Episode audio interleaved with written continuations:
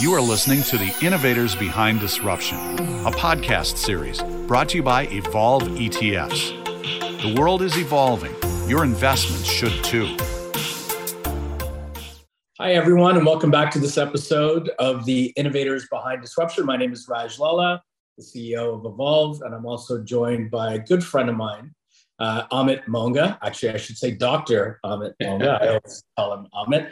Amit and I have known each other for a few years now.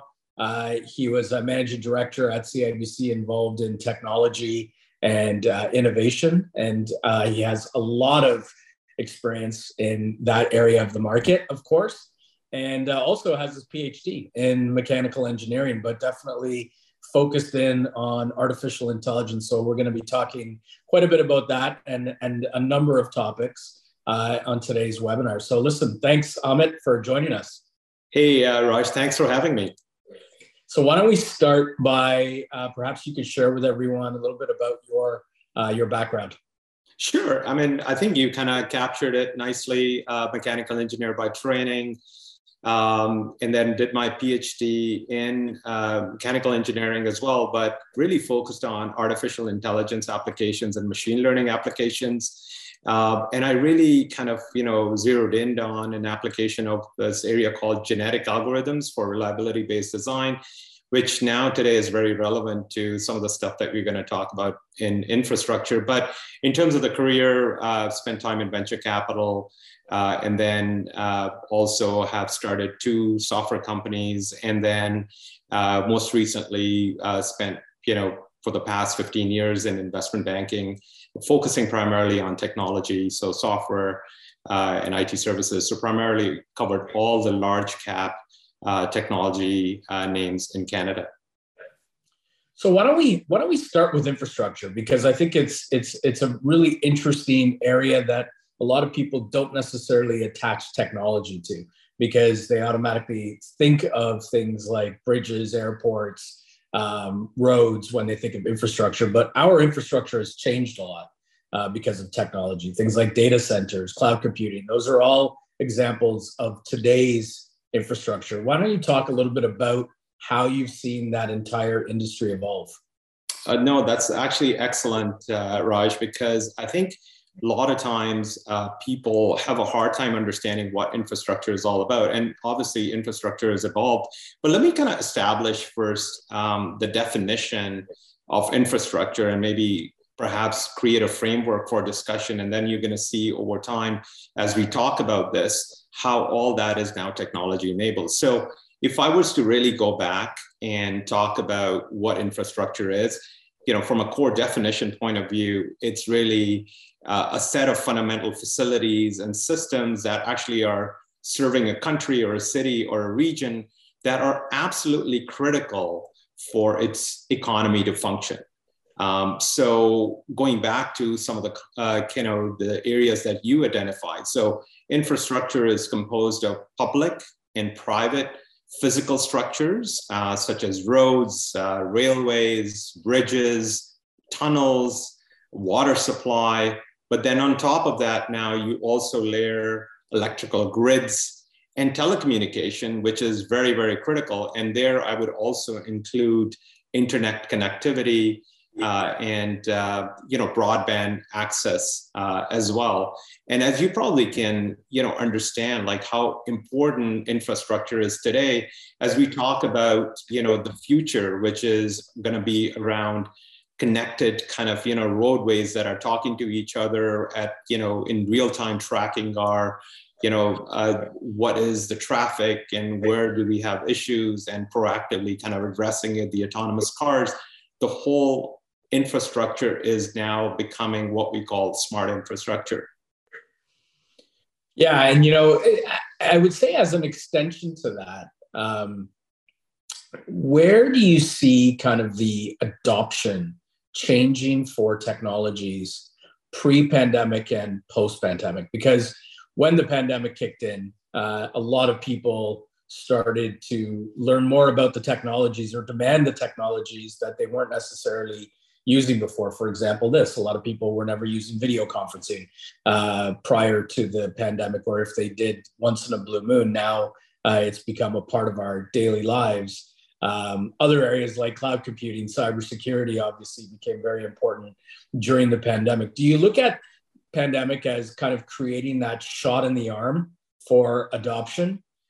Are there areas of technology that you think were um, were only used during the pandemic or, and are not going to be adopted uh, long term?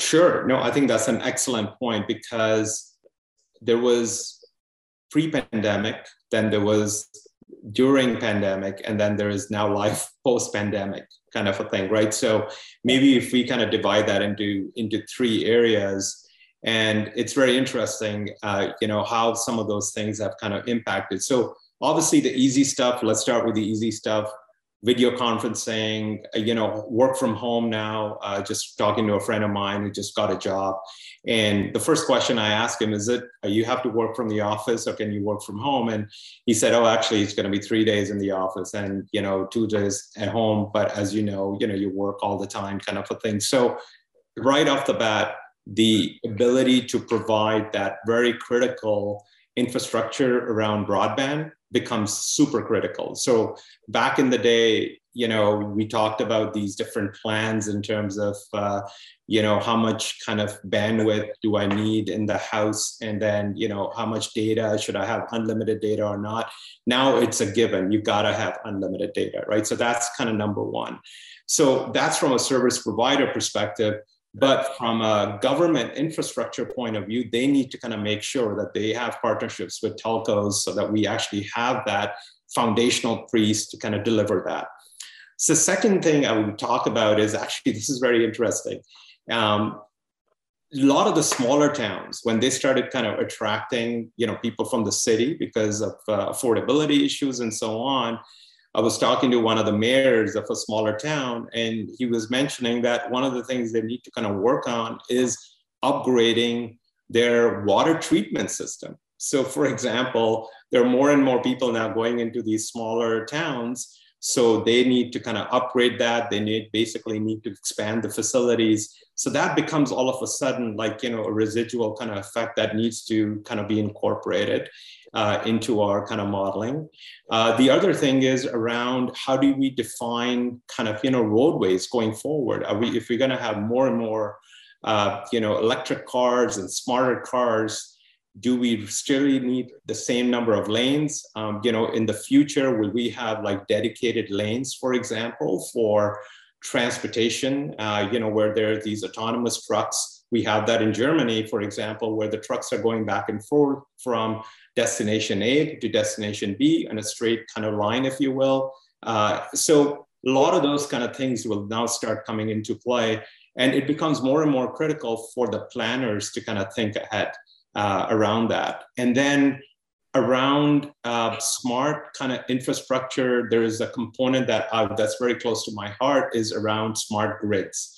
So how do you kind of make sure that these different regions and areas are now kind of, you know, have resilient power available to them? So whether it's kind of, you know, solar, battery, um, or kind of, you know, how do you store some of this information, uh, like uh, energy, uh, you know, so all that kind of becomes a very, very critical kind of piece as well. So you mentioned government in that part. You mentioned autonomous cars. We have an ongoing bet internally as to when we will actually have self-driving cars on the road. What's your what what's your theory? When do you think we will actually see them in Canada? Like truly operational and legalized?